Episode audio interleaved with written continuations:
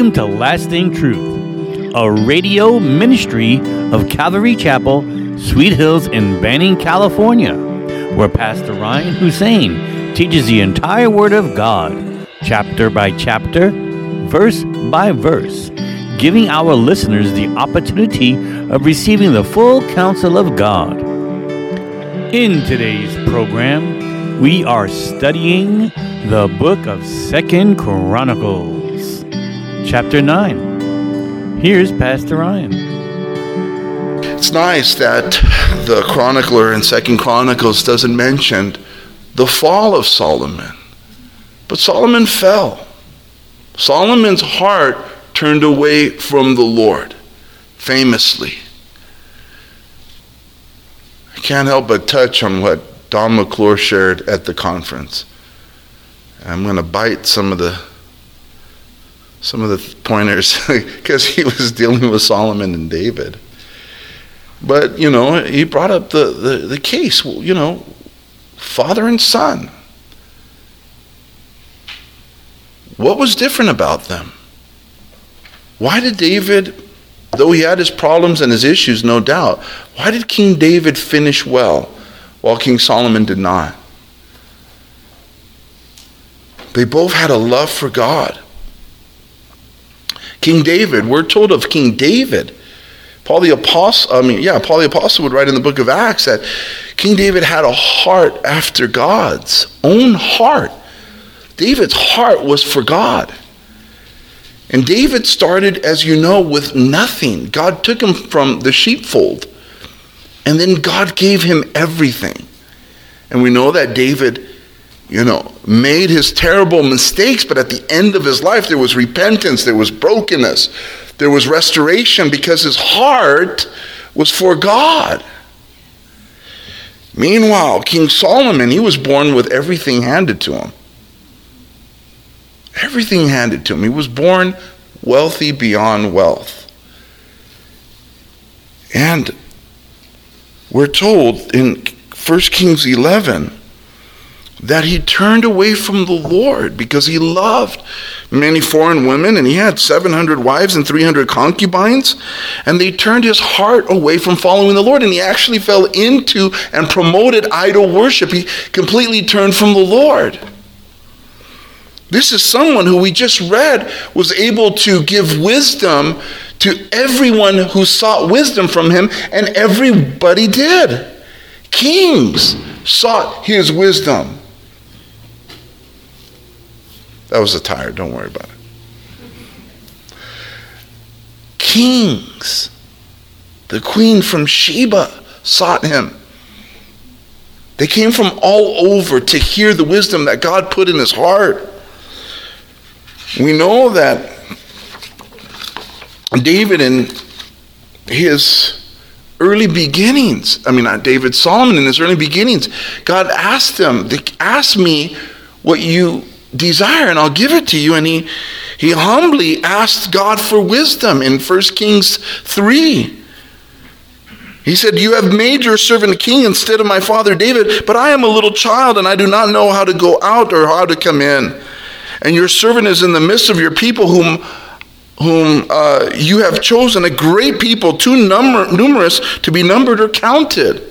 Therefore, give to your servant an understanding heart to judge your people, that I may discern between good and evil. For who is able to judge this great people of yours? And the speech pleased the Lord.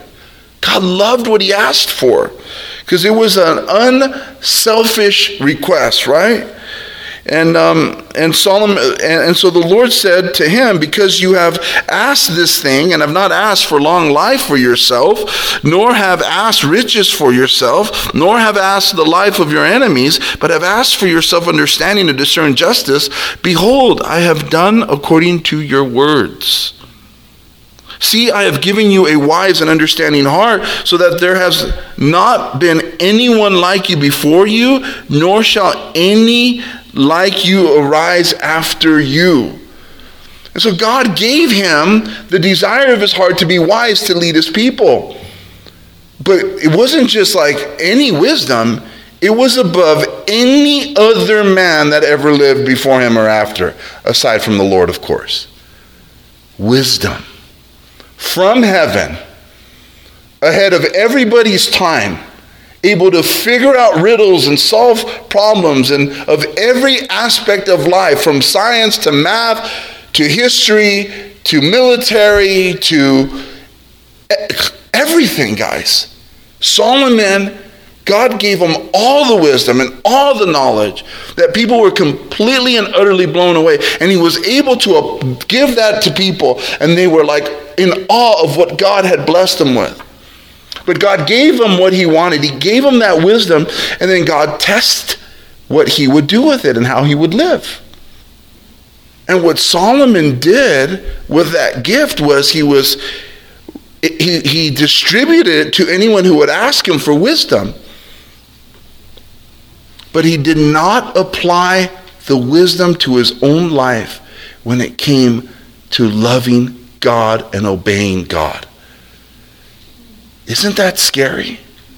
He completely and utterly knew what he was doing when he turned his heart against God. He was the wisest man and he knew. And I'll tell you what Don McClure said, man, it just struck a nerve in all of us pastors, scared the living daylights out of me. Because Don McClure has been, it was one of him and Mike MacIntosh were Chuck Smith's first like guys on staff, first two, filled with wisdom, masters at teaching the Bible. God has anointed those men. They love God. And when pastors in their history of ministry have fallen, you know, Don McClure was like the doctor that Chuck would send to go deal with it and either, you know, support the church, help the church, get the guy replaced, minister, do every, everything that that entails. And he said to us, every one of them knew what they were doing because they taught it. And it was just like, oh, oh my gosh, wow. Solomon knew. In our journey, God has blessed you with eternal life. And then He's testing you and I, whether we appreciate it, whether we will love Jesus enough to obey Him, whether our lives will be lived for Him or for ourselves, or for gold or for silver or for pleasures. You know, this self worship this worship of human weakness where, where we just worship our excuses. You don't see that in Scripture. You see people plowing through, you see people going when the going gets tough. We need to look at our Jesus and say, man, he, he, he took it all for us, and we should love him enough to follow him. He said to his disciples in Matthew 16, if, you, if anyone desires to come after me, let him deny himself and take up his cross and follow me. Let him deny himself and take up his cross and follow me. What does deny yourself mean? But just to deny yourself. You have a will and God has a will. Whose will is going to win? If we live a, a life explaining away his will and doing whatever we want to do, nothing's going to be accomplished and we're not going to experience the blessings and the fruit and the goodness and the peace and the we're not going to see anything happen because christianity is the surrendering of ourselves to the lordship of jesus christ and he says if you surrender your will if you surrender your life if you put your trust in me i will be your shield i will be your keeper and you will bear much fruit because I came to give you life and that much more abundant. If you lose your life, he says, he, for whoever desires to save his life will lose it. But whoever loses his life for my sake will find it. Will find it. You want to find life? You want your life to be exciting? I do. I want it to be thrilling. I want it to be joyous. I want it to be. Um, I want to live a life of expectancy that I'm just going to be more blessed tomorrow than I was today. Well, that's going to be the case, and we have to die to ourselves. But if you keep making excuses, if I keep making excuses, if I if I keep being spiritually lazy, if I keep just living with the same excuses that I have for the last 10 years, I'm gonna, we're not going to go anywhere. You may make it into heaven, you know, you know, poor, broken, blind, or you can make it into heaven with just, you know, blessed out of your socks and be rewarded at the bema seat of Christ, where Christ and you are going to have a meeting. I'm going to have a meeting with Jesus, and He's going to ask me about what I did in His name. And the works that I did in His name for His glory, He's going to reward me for it, and He's going to reward you for, for it. But the things that we did for ourselves, for our own glory, those things are going to be burned away and we're not going to be rewarded for them. God forbid we, we have this meeting and, and we just tell them, you know, I, I, I, I did nothing down there. Just kind of went to church from time to time. We want God to say, enter into the joy of the Lord, good and faithful servant. And when Paul talks about the bema seat of Christ, it's like the, the reward platform in the Olympics. When, you know, when Paul talks about that, he says, knowing the terror of the Lord, we persuade men. Yeah, we're not going to be judged for our sins, but that reward ceremony, I think, is going to be very painful for some of us because we didn't do anything. Because other things took away our love for Solomon, he loved foreign women. He loved gold. He loved horses. For some men, what do they love? I like a lot of things. And men like a lot of things, but we must love God more than anything that we like. But to some, it's all about football.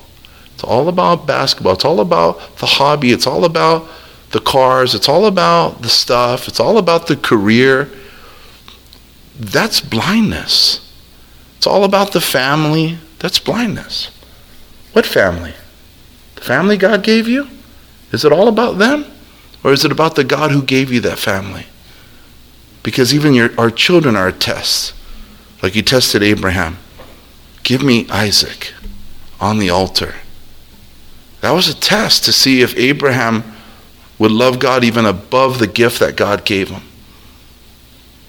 You love your spouse more than God? What happens when your spouse dies, God forbid? If you love them more than God, there is no recovery. You are done. Your hopes have died with your spouse.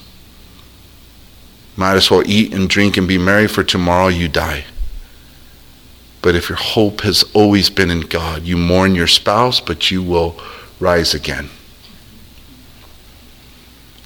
Jesus said, for in that same Matthew 16, 24, 26, for what profit is it to a man if he gains the whole world and loses his own soul?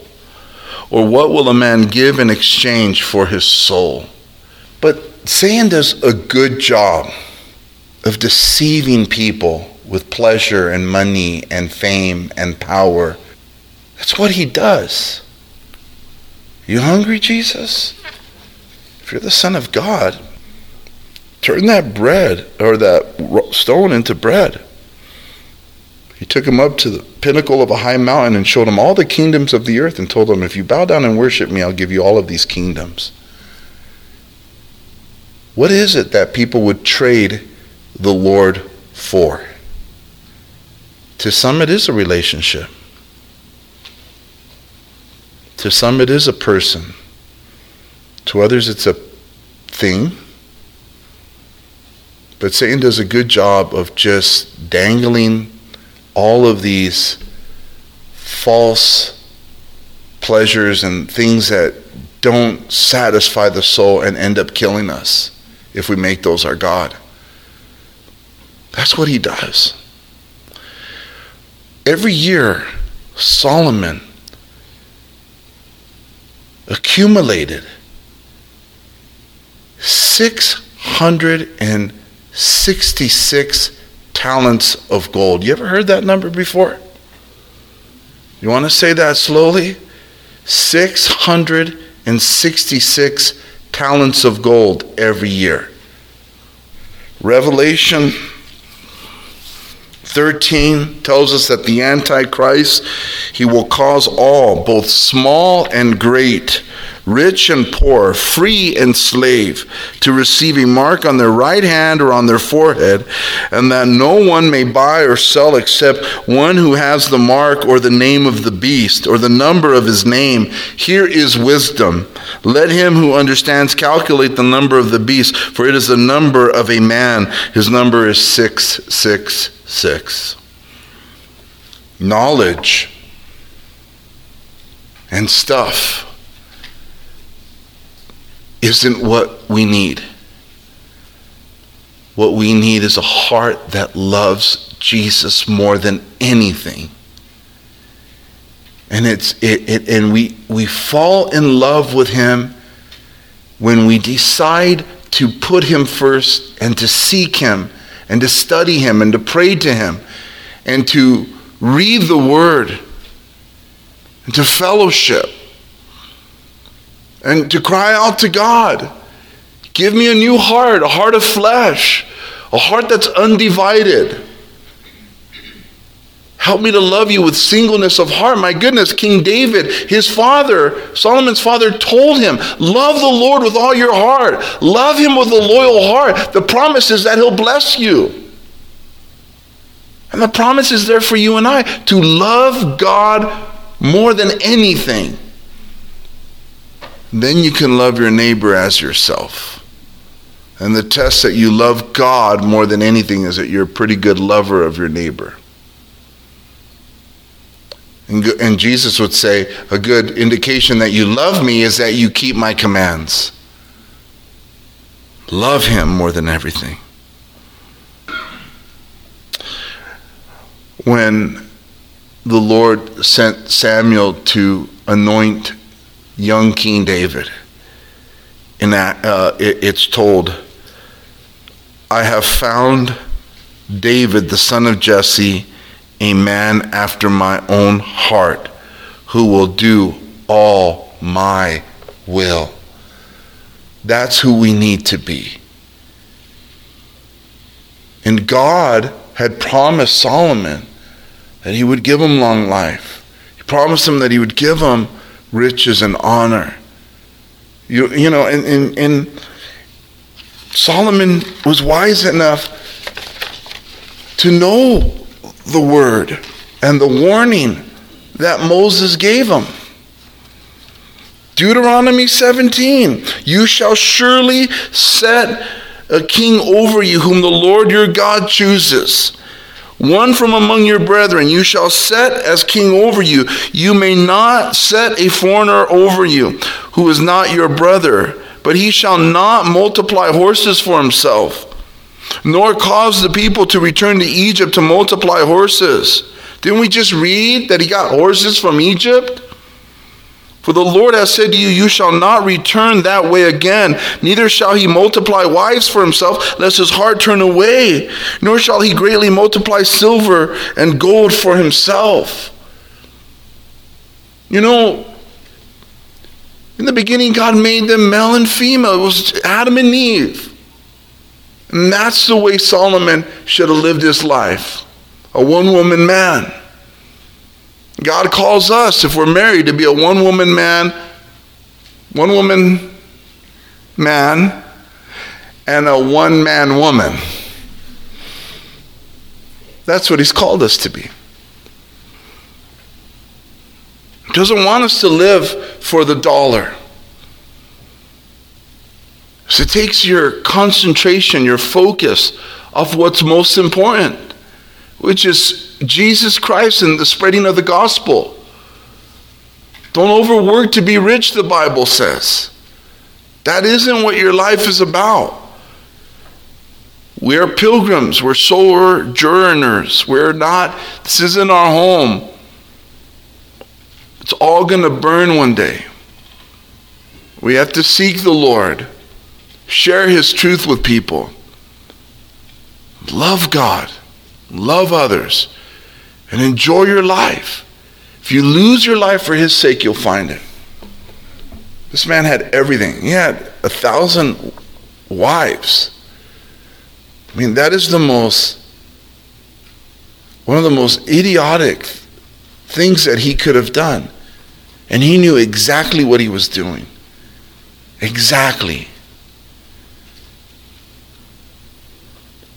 And when you think of Solomon, you think of this great sin that he turned his heart against the Lord. Because the Bible says concerning adultery that the person's reproach will not be wiped away. There's forgiveness, but the reproach. It's hard to think of King David without thinking of what he did with Bathsheba and Uriah. Even though he was forgiven, the reproach is not wiped away. Because his heart was towards the Lord, he found repentance. And he loved God to the end. He just loved him. He sang songs to the Lord. Look at the Psalms. All that he wrote, he loved God. God had his heart. And Solomon had the knowledge of God, the wisdom of God. But he didn't bring it down the 16 inches to his heart for himself.